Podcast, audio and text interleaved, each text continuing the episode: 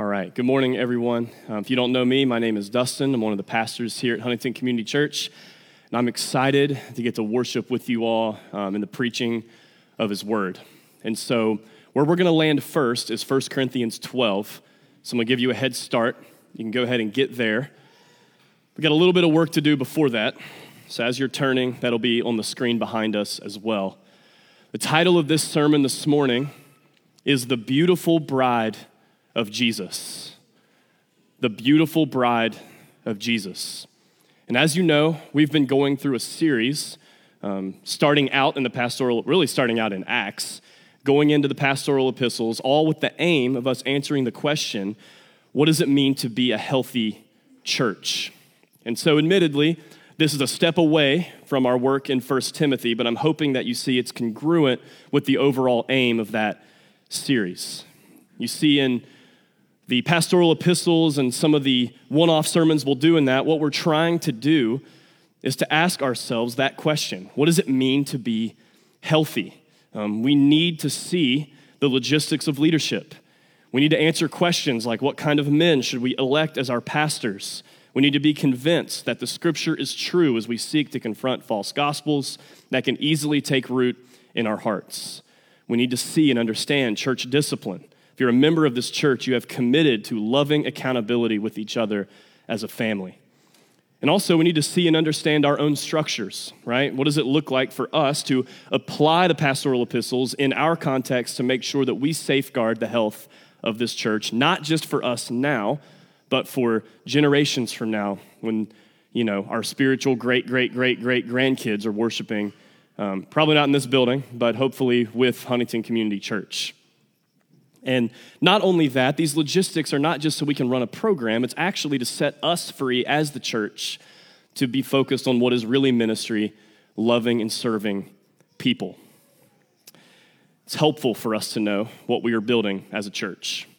Family meetings are crucial, how we operate with our ministry documents, and yes, even that pesky constitution that we have amended over and over again. All of these things are important for us to bring glory to God in our faithfulness, trusting that as we do that, He will bear fruit in our lives and in our city. But that's not my aim this morning. I'm gonna let Adam take care of a lot of that in the pastoral epistles. My aim this morning is for all of us to leave here overwhelmed with the beauty of Jesus' bride, the church. But as we do that, I'm hoping that as we see the beauty of who Jesus' bride is, that ultimately we leave here enamored with Christ Himself. And so, my job here this morning is to hide behind the Word.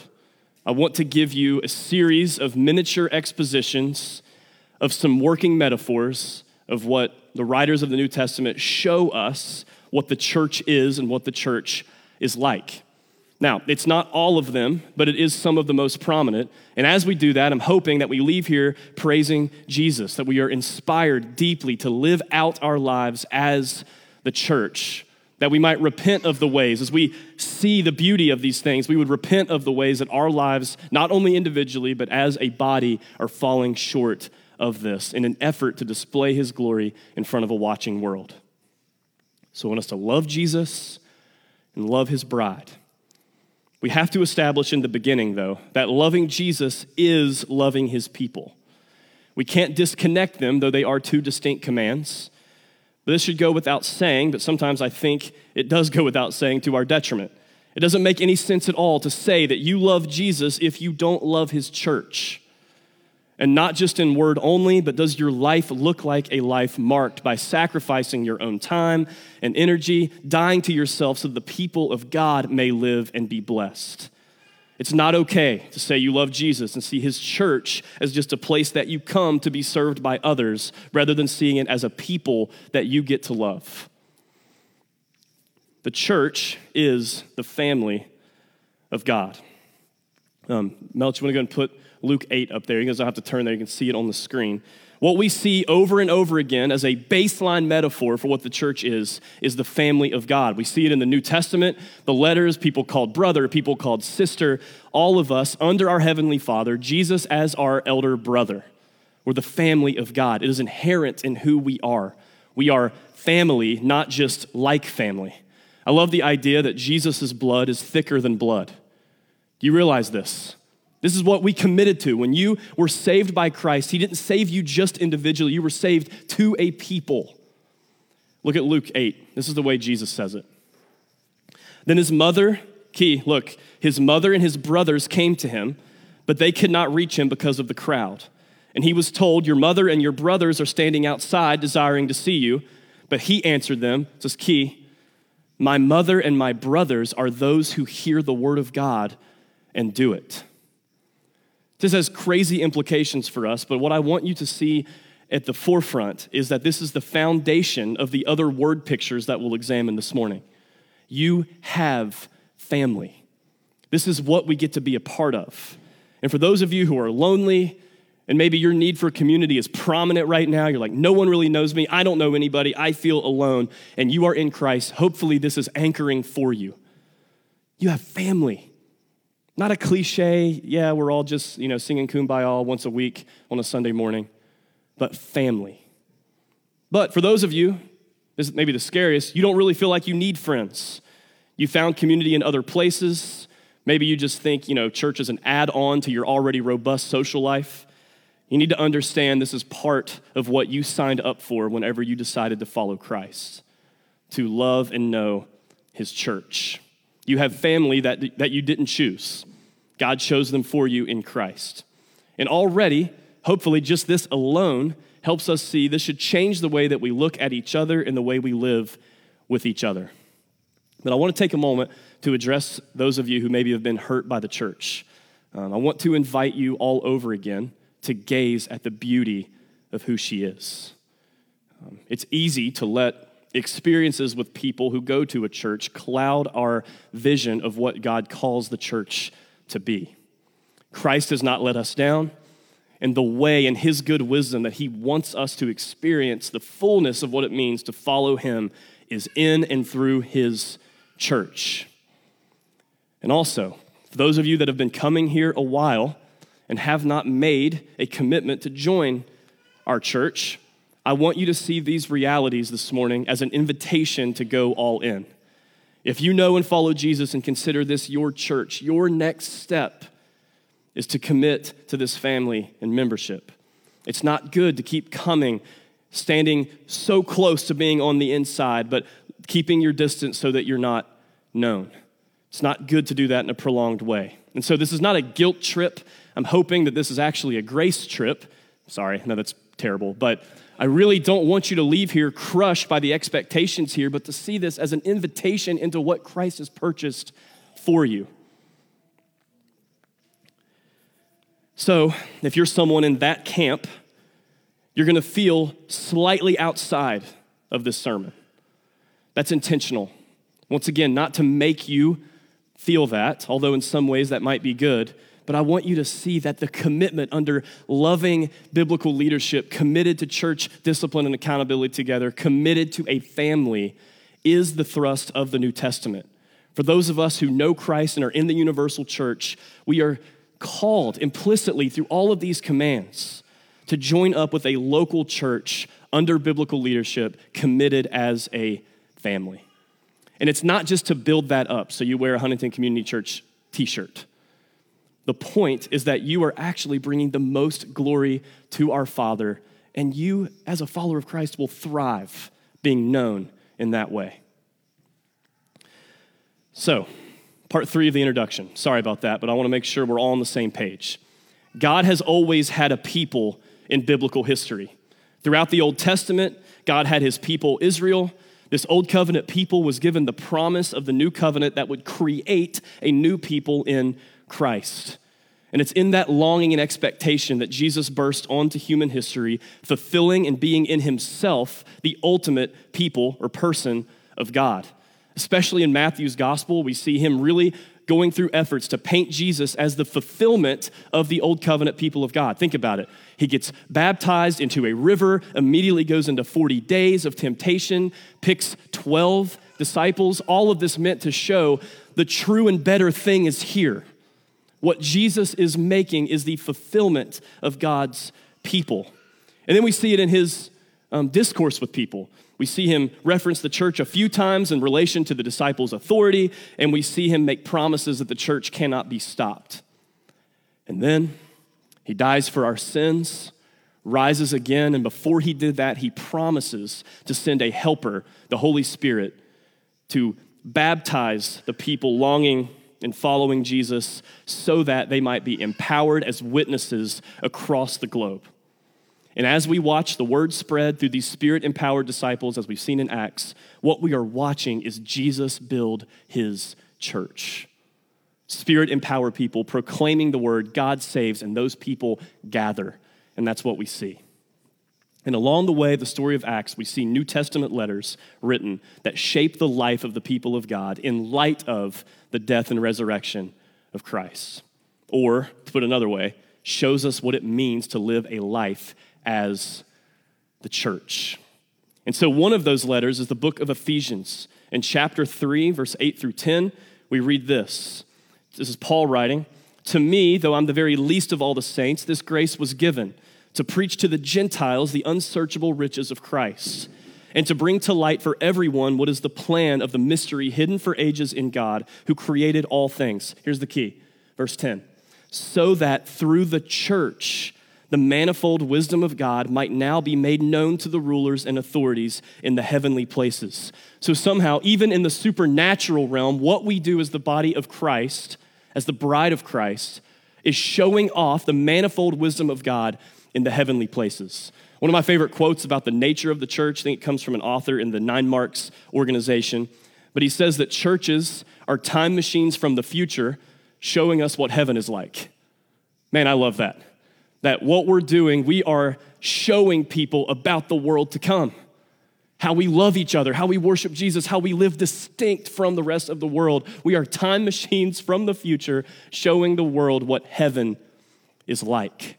We're showing off his wisdom and the way that we obey his commands as a family on mission for the glory of God in front of and in a watching world. And somehow, supernaturally, even in the heavenly places.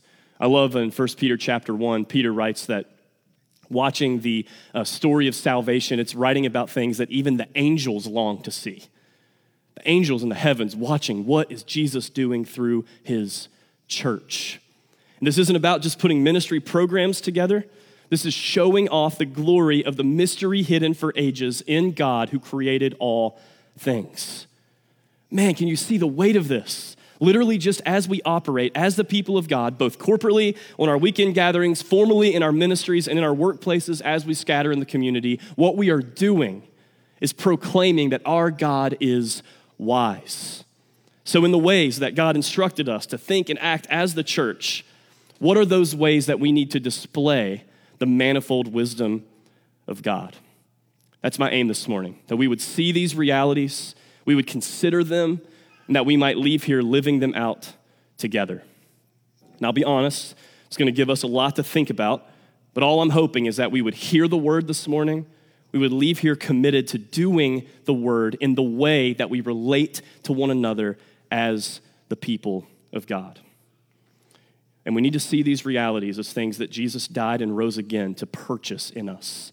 He purchased our obedience, He purchased forgiveness from where we fall, and He purchased help from the Spirit to live out who we are as the church. And as we do that, it's my hope, and I'm praying all week for this, the world would see our lives and give glory to God as they repent and believe of the gospel that we are proclaiming. And somehow, in an Ephesians 3 kind of way, will show off His wisdom even to the angels. So, our first metaphor, 1 Corinthians 12. You should already be there. It will be up on our screen. We'll get a drink really quick as you're turning. So, this first one, we're going to look at the idea of the church being Jesus' body. Um, kind of the rhythm of these metaphors, you can think how we look in. One of them is going to be looking up, and the other one's going to be looking out. But for now, let's consider what does it mean that the church is Jesus' body in regards to our posture of love toward each other. So I'm going to read a little bit, pause, and give you the implications as we make our through our way through verses 12 through 27. So this chapter, just so you know, whenever we're doing kind of more topically based, although I don't like that word, I would say this is topical exposition. Um, but we are going to be giving some context to this, so you don't just think we're kind of parachuting in and making it say whatever I want. Okay? So this chapter, um, what's happening in the context of 1 Corinthians is they're dividing over the ways that the members of the church use their gifts. How God, how the Holy Spirit has gifted his people to serve each other and witness to the world. Okay, so that's the context. Look at verse 12 with me. For just as the body is one and has many members, and all the members of the body, though many, are one body, so it is with Christ. For in one spirit we were all baptized into one body, Jews or Greeks, slaves or free, and all were made to drink of one spirit. So, one thing that we absolutely must understand if we're going to show off the glory and wisdom of God as a church is to understand that a human body is one body made up of many different parts. We probably all walked in here knowing that, right? You came in here as one body, right? With many different body parts. But what part of that is to show us how the church or the body of Christ works? One key detail that I love, found right in verse 13, is that Paul reminds them and us that the one body that we are includes both Jews and Greeks, slaves and free, all meant to drink from the same Spirit. What is clear here that as the body of Christ, we will have beauty in our unified diversity unified in gospel doctrine and mission, and diverse in our backgrounds, in our skin colors, in our perspectives, experiences, strengths, weaknesses, financial situations. All of these part of one body. And listen, we are free to pursue this.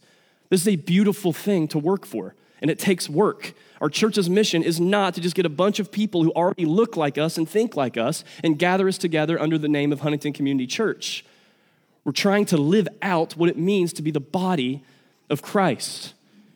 And I'll challenge you. I think one way to live out the implications of just the realities in verses 12 and 13, see if you're bold enough to do this this morning, would be to go up to the one person in our church family or in this gathering that you think you are probably the most different from.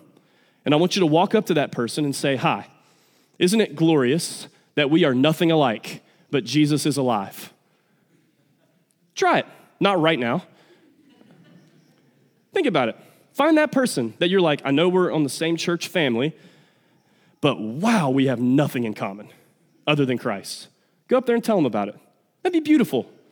Um, I think, even if you don't want to do that, I understand some of you are already nervous thinking, like, is that what we have to go do this morning? Even if you don't want to do that, can we commit as a church family to letting this reality shape the way that we view family. That we would press into these conversations. And when we see our differences, we see that as part of the manifold wisdom of God. Think about it. He could have just saved and put in this church a bunch of people who look exactly like me. That'd have been weird. Not sure why that giggle came out, that's okay. Why would that be bad, other than all the reasons you're already thinking? It would be bad because it would not show the manifold wisdom of God in showing off our unified diversity. It's part of what it means to be the body of Christ. Verse 14, he continues this argument For the body does not consist of one member, but of many. This is a great thing to be true, not just on a local church level for us in this room, but also in our city. This reality has universal church implications. Think about it. We couldn't reach everyone without the good work of other gospel preaching churches in this city. Should pray for them. Man, we can't even fit everybody in our parking lot, let alone minister and disciple to the needs of all the people that I believe God wants to save in Huntington. So it's not just looking around and realizing, well, we are one with many. Also, on a universal church level, we are one, but many. Verse 15 If the foot should say, Because I am not a hand, I do not belong to the body that would not make it any less part of the body. And if the ear should say, Because I'm not an eye, I do not belong to the body, that would not make it any less part of the body. So, what's the realities here? Our differences in gift and function do not make us any less part of the body. And I think a church family can slip into this when we implicitly or maybe explicitly highlight the, the gifts that put people on stage. It's easy to do that, right? If you're not up here on a platform, that means you're not doing real ministry. In fact, you're just the audience coming to watch the stage people do ministry. That is unbiblical and detrimental to our witness as a church. But for all of us in here, we need to understand that this truth could actually change the way that we think. We should see the differing gifts among us and celebrate them and praise the Lord for the way He has equipped this body and placed us all in the right places. And so there's some of you maybe that are aware of your gifts, already trying to dream about what it's going to look like to serve this body in this city as a member of this church. But I think there's some of you maybe that are thinking, none of my gifts matter. In fact, I'm not even sure what I'm really gifted in. I want you to hear me. Based on the realities found in verses 15 and 16, you need to understand that we need you. There's some of you that have let comparison stop you from going all in in this church body.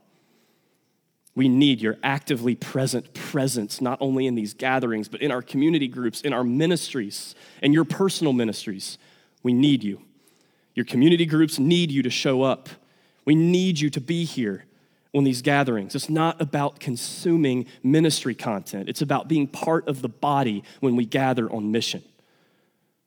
To assume that you're not needed at these things is as crazy as planning to go on vacation without bringing your right hand, either ear, or your left foot. Not only is it impossible, you just wouldn't do it. It was an option for you. The body goes together. We need to gather and to be together. You are needed here. Obviously, God doesn't need any of us. I understand that. But we need each other to be the body that God has called us to be. If you are an ear and you don't come, you're not a part of this, then we can't hear. Think about this. Don't let yourself think, oh, because I'm not this, or I'm not up front, or I'm not gifted in this way, there must not be a place for me. Based on the biblical reality, you have a place. Verse 17 If the whole body were an eye, where would be the sense of hearing? If the whole body were an ear, where would be the sense of smell? But as it is, God arranged the members in the body, each one of them as he chose. If all were a single member, where would the body be? So not only does everybody have a place, our differences in function and gift actually make us a more effective body. Now, the, the word picture in verse 17 is honestly kind of scary to me, thinking about a body just made up of eyeballs. But his point is clear. We have to be a church that recognizes and celebrates and helps all of us use all of our gifts to serve all of us and our world. We must guard against having a ministry type where you're only used if you fit a certain mold or personality. God made and remade all of us in Christ to be used in the way that He wants us to be used in this body. Verse 20, he continues his argument. As it is, there are many parts, yet one body. The eye cannot say to the hand, it's key, I have no need of you, nor again the head to the foot, I have no need of you. So it's biblical. You can't say that, which means it's biblical to say we need each other. We need each other to show off the manifold wisdom of God. I love thinking about this church and our gatherings, um, and not just not just here, but also in our communities and our around our tables at our houses. And as I'm thinking about that and studying, there's a ministry idea or paradigm, if you will, that I've kind of become obsessed with lately. And it's the thought of the church being a ministry arena. To think this is the arena that we get to glorify God and do ministry in. So I want to show you, kind of keep that in mind, thinking it's not just a place we go to consume, but it, as the people of God, we are an arena to show off the manifold wisdom of God as we serve people. So let me show you the way that Paul hits on this idea, kind of showing us how we can all work together in Romans. And then I want to take a moment to imagine what this could look like if we left here believing that. So Romans 12, 4 through 8 should be on the screen. You don't have to turn there. We're going to be back um, in 1 Corinthians 12. This is one of the gifts of the New Testament, um, or the New Testament lists of gifts that we see, but I love this. For as in one body we have many members, and the members do not all have the same function. So we, though many, are one body in Christ and individually members one of another. Here's the list having gifts that differ according to the grace given to us let us use them. So we can just stop there. Let's use them, right? But look at the different ways this can look. If prophecy in proportion to our faith, if service in our serving, the one who teaches in his teaching, the one who exhorts in his exhortation, the one who contributes in generosity, the one who leads with zeal, the one who does acts of mercy with cheerfulness. So please understand, God has given us gifts. So, what would it look like? This is a little illustration I did in my mind this week, thinking about how cool it would be to see all of us operate as the arena of personal ministry for God's glory on mission. So let's just imagine that someone gifted in inviting people into their lives has someone over to another person's house who's gifted at generous hospitality. And then they talk all night and eventually bring them to our church gathering the next morning. The new person comes in and is greeted by three different people, and probably Beth Smith, who then makes sure they are loved and cared for. The band leads us well, the pastor brings the word, as you will. Four others that have gifts for recognizing new people and make sure to invite them out to lunch afterward where they learn that this person has a family crisis. They pray for that person, then text others in the church family to pray too. And that group text rallies to help this person in the crisis. All the while, we're all serving with joy and zeal for the glory of God. That's the body in action. That's an eyeball and an ear and a thumb and a hand and an elbow, all working toward the same goal, but using their different gifts in the different places and relationships that God places us. Our church can be an arena for that.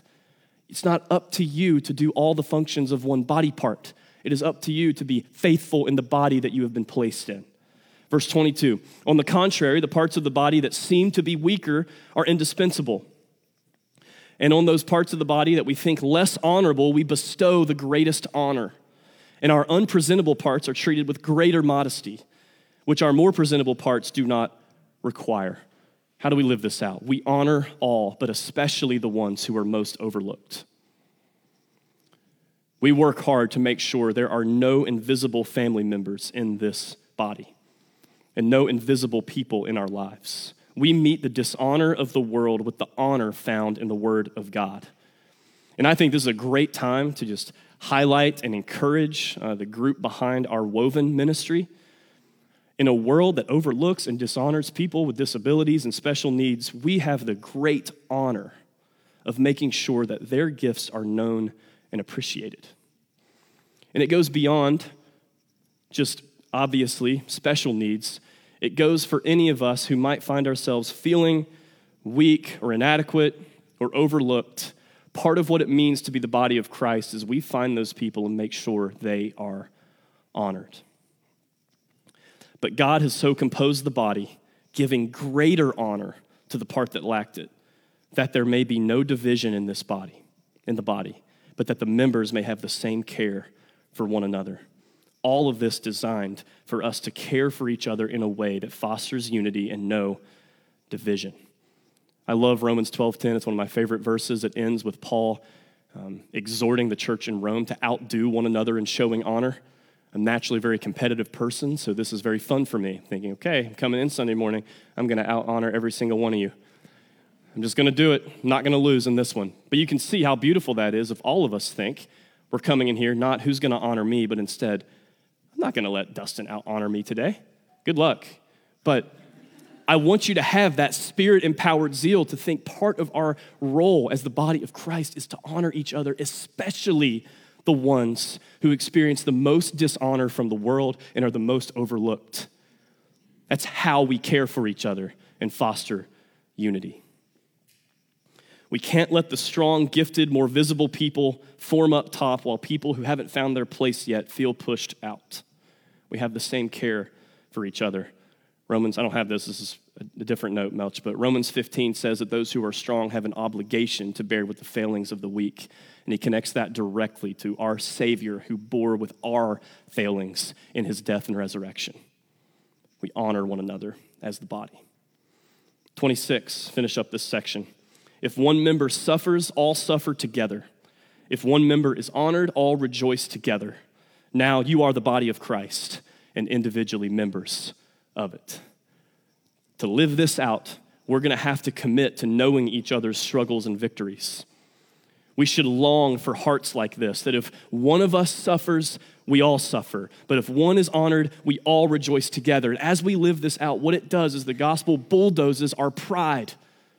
Because what matters is that the body glorifies God, not that the thumb gets all the credit. And we get to go live that out in front of a watching world. Think about it. For the people who have been disenfranchised by church, it's probably because it revolved around one person with a lot of gifts that crushed anybody in his way to make sure he got the honor. Because of the gospel, we are free to flip that upside down. We work to honor all. This is already amazing. Hopefully, this picture should inspire you, convict you, empower you to live this out. But there's other pictures that can help us see more of the beauty of the church. So the church is the people of God. We are a family and we function like a body. So that's in, looking at each other, in. Now we're going to look up. The church is not only family and body, the church is Jesus' temple and the priesthood. So our worship to God. We're going to find this in 1 Peter chapter 2 verse 4 and 5. Context here, this is written to suffering Christians, written to the church, reminding them and us who we are and what we do no matter the opposition. Verse 4 As you come to him, a living stone rejected by men, but in the sight of God, chosen and precious, you yourselves, to the church, live like living stones are being built up as a spiritual house to be a holy priesthood, to offer spiritual sacrifices acceptable to God through Jesus Christ. So, church, notice who we are. We are living stones being built into a spiritual house. We are not in a church right now. The church is in this building. We are a spiritual house. The Old Testament temple was a place of worship and sacrifice, was the pinnacle of God's presence. And the point, as the Old Testament people of God, they worshiped at the temple, it was to display the glory of their God. And now the Bible, New Testament, is clear that we are the temple. Your individual body, but also us collectively, the church is the temple of God. And so we sing and we pray and we direct our hearts toward Him as the church. I'm begging you, just in the grandeur of thinking, somehow God has made us the temple of God. We should not overlook what is going on when we gather as the body and family of Christ. We don't come to church to get something out of the service. That's not the point. We come to bring worship to God. It's not about us. When you find in your flesh you slipping into thinking, should I even come today? I should probably come. I just need something.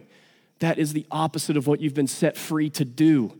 And of course, you're going to get the word and hear the gospel and receive the benefits of being around the people of God. But your job as a temple of God, coming with the temple of God, is to bring glory to the God of the temple. This is what we do. We gather as his people and we worship as his people. We don't just sing songs as a prelude to the sermon. And we don't just pray for the nations because that's just something we feel like we should do because change the world is in our mission statement. This is us bringing worship to God. The Old Testament temple was never about how beautiful it was. Its beauty pointed to the beauty of the one who was and is present in it our worship. Not only looking in, we function as a body, but why are we here? To bring glory to God. Another reality found in that temple metaphor that Peter makes clear is that as living stones, we will be rejected by the world, but chosen and precious by God, just like Jesus. This is something for you to remember in light of our calling to be the temple of God. Do you remember what happened to the temple in Old, Old Testament history? Destroyed. But do you remember what happened when Jesus connected his life and death to the temple? Destroyed, yes, but rebuilt on the third day. It was actually talking about his body. And so you need to understand gathering and saying our lives as a church are only about the glory of God means it is going to put us in opposition of a world that we love, but a world that will hate our worship. The temple made it clear there is one God over heaven and earth. All of these other temples are not just a different religious path, they are demonic. And so when we come and say we worship the one true God in Christ, we are proclaiming something that puts us at odds with all of the other worship, like worshiping that goes on in our world. Good news is, because we're already in Him, they can destroy our temple our bodies, or they could kill us all, and we will still be found praising God. So, not only that, it's not just the Old Testament temple that points us to the reality of the church, it's also what happened in the temple, in the tabernacle, that points us to this. And it's that the church, us, the body and family of God, are the priesthood of God to offer sacrifices to God through Jesus Christ. Now, I want to show you two other references from Romans to round out this idea biblically. One of these um, you've probably heard before if you're familiar with your Bible Romans 12, 1 and 2. Notice the language here. I appeal to you, therefore, brothers, by the mercies of God, to present your bodies as a living sacrifice, holy and acceptable to God, which is your spiritual worship.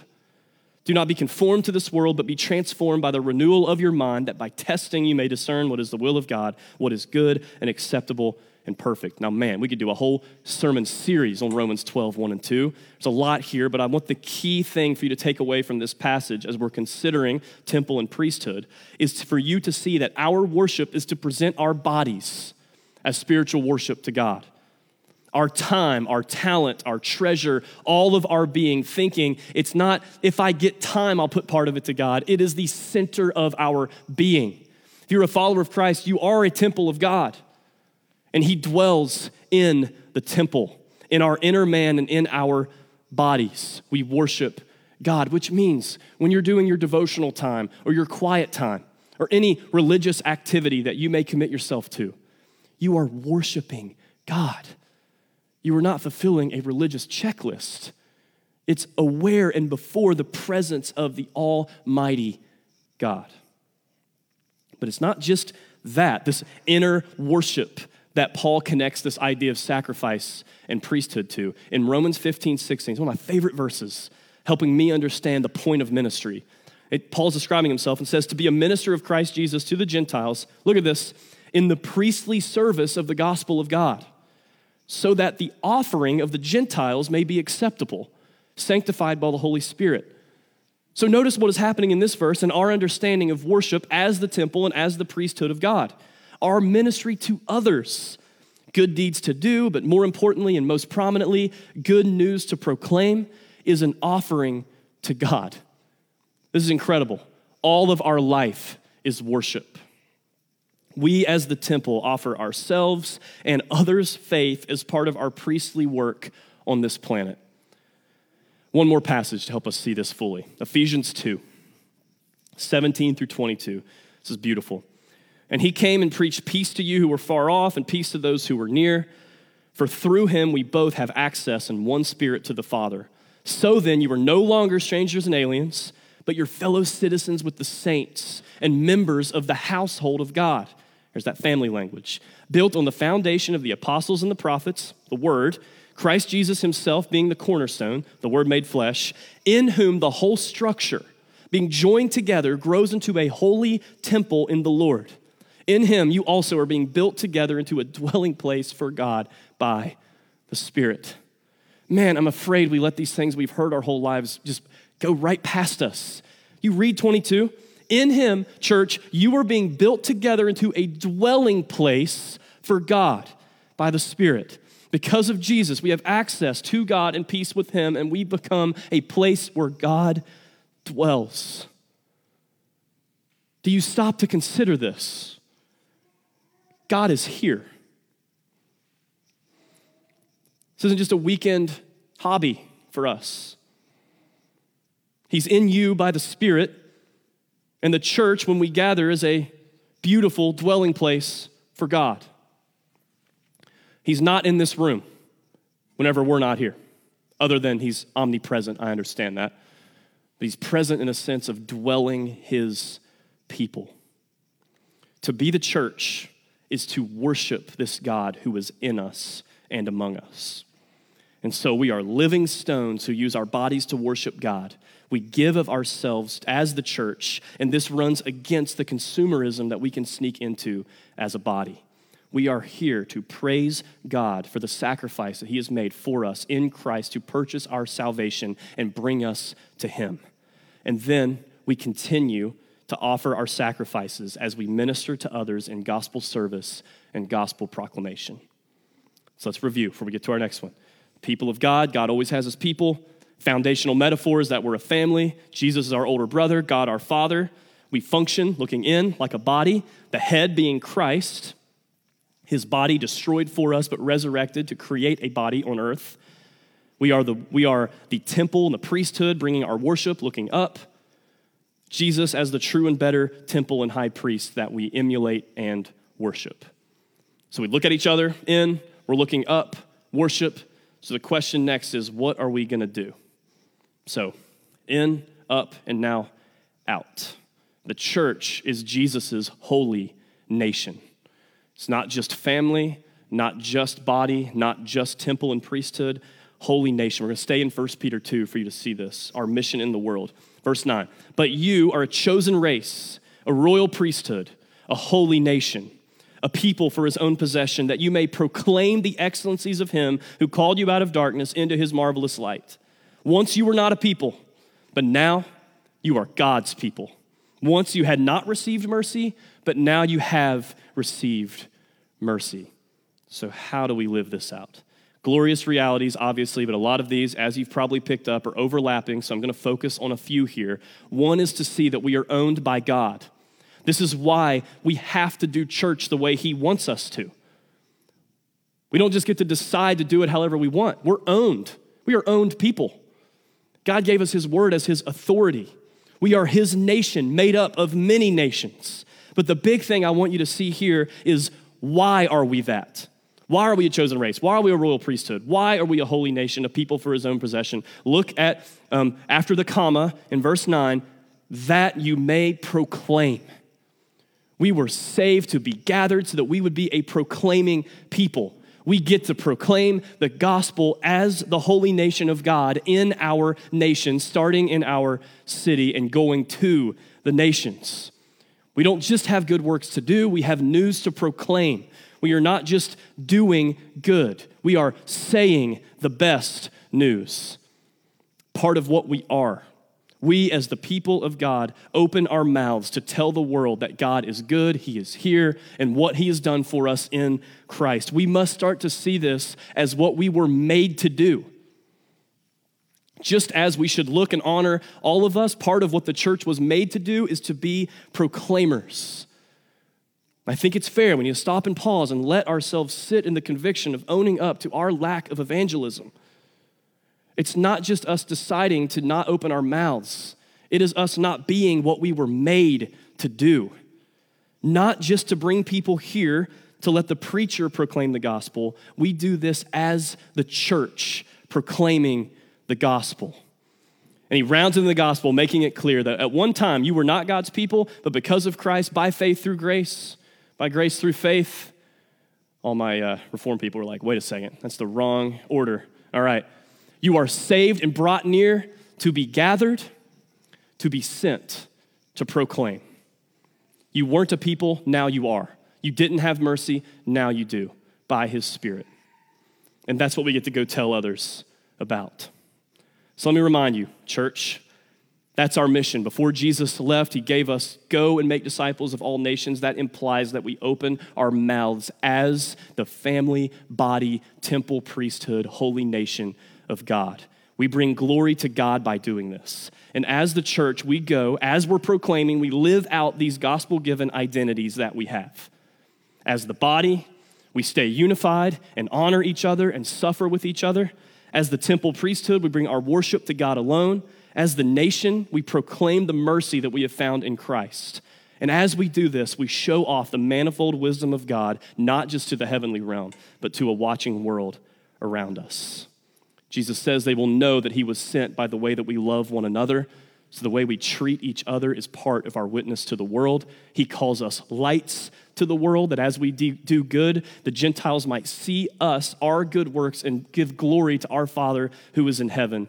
And as we do this, the Lord will add to our number just as we are the church. You catch that in Acts 2 when it's talking about them being devoted to the apostles' teaching and the breaking of bread? As they're doing these normal church identities, it says the Lord added to their number. We just go be who we are and who we've been made to be in Christ. And by the way, we're not just given a mission, we're given promises. Do you understand that we cannot be stopped? One of the references that Jesus gives to the church in his discourses in the Gospels is he says that he's going to build his church and the gates of hell cannot prevail against us. Now, you think about it the gates of hell are a defensive weapon, right? You usually, if you're going to fight somebody, you don't bring a gate, you build a gate to keep people out.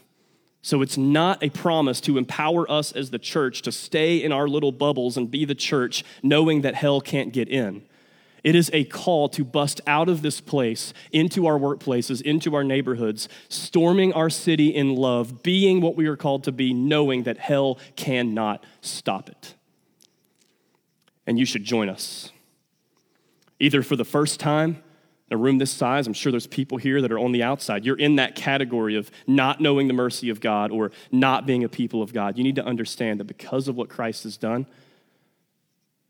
by his grace, if you'll respond in repentance and faith, believing what he has done for you on the cross and resurrection, you too can be a part of the people of God. Or if you already know Jesus, what are you waiting on? It makes no sense to claim to be a Christian and let church be an optional add on hobby that you just kind of say that you go to.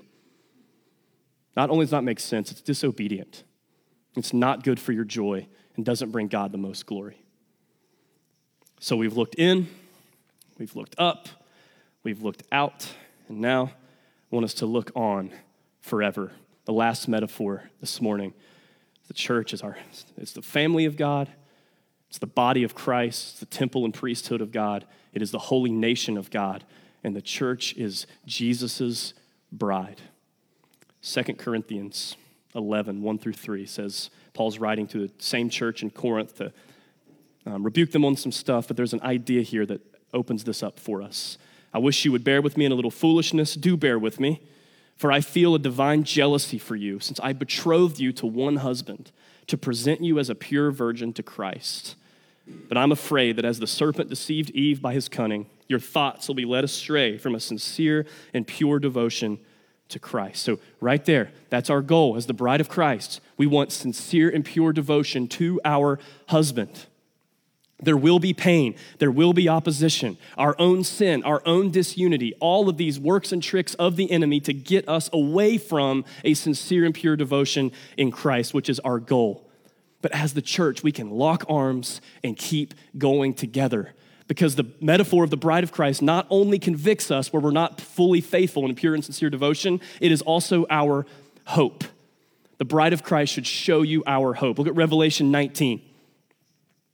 Revelation 19, verse 6. Then I heard, it's the end of history. Uh, God is giving John a vision of what is to come. Then I heard what seemed to be the voice of a great multitude, like the roar of many waters, like the sound of mighty peals of thunder, crying out, Hallelujah, for the Lord our God, the Almighty reigns.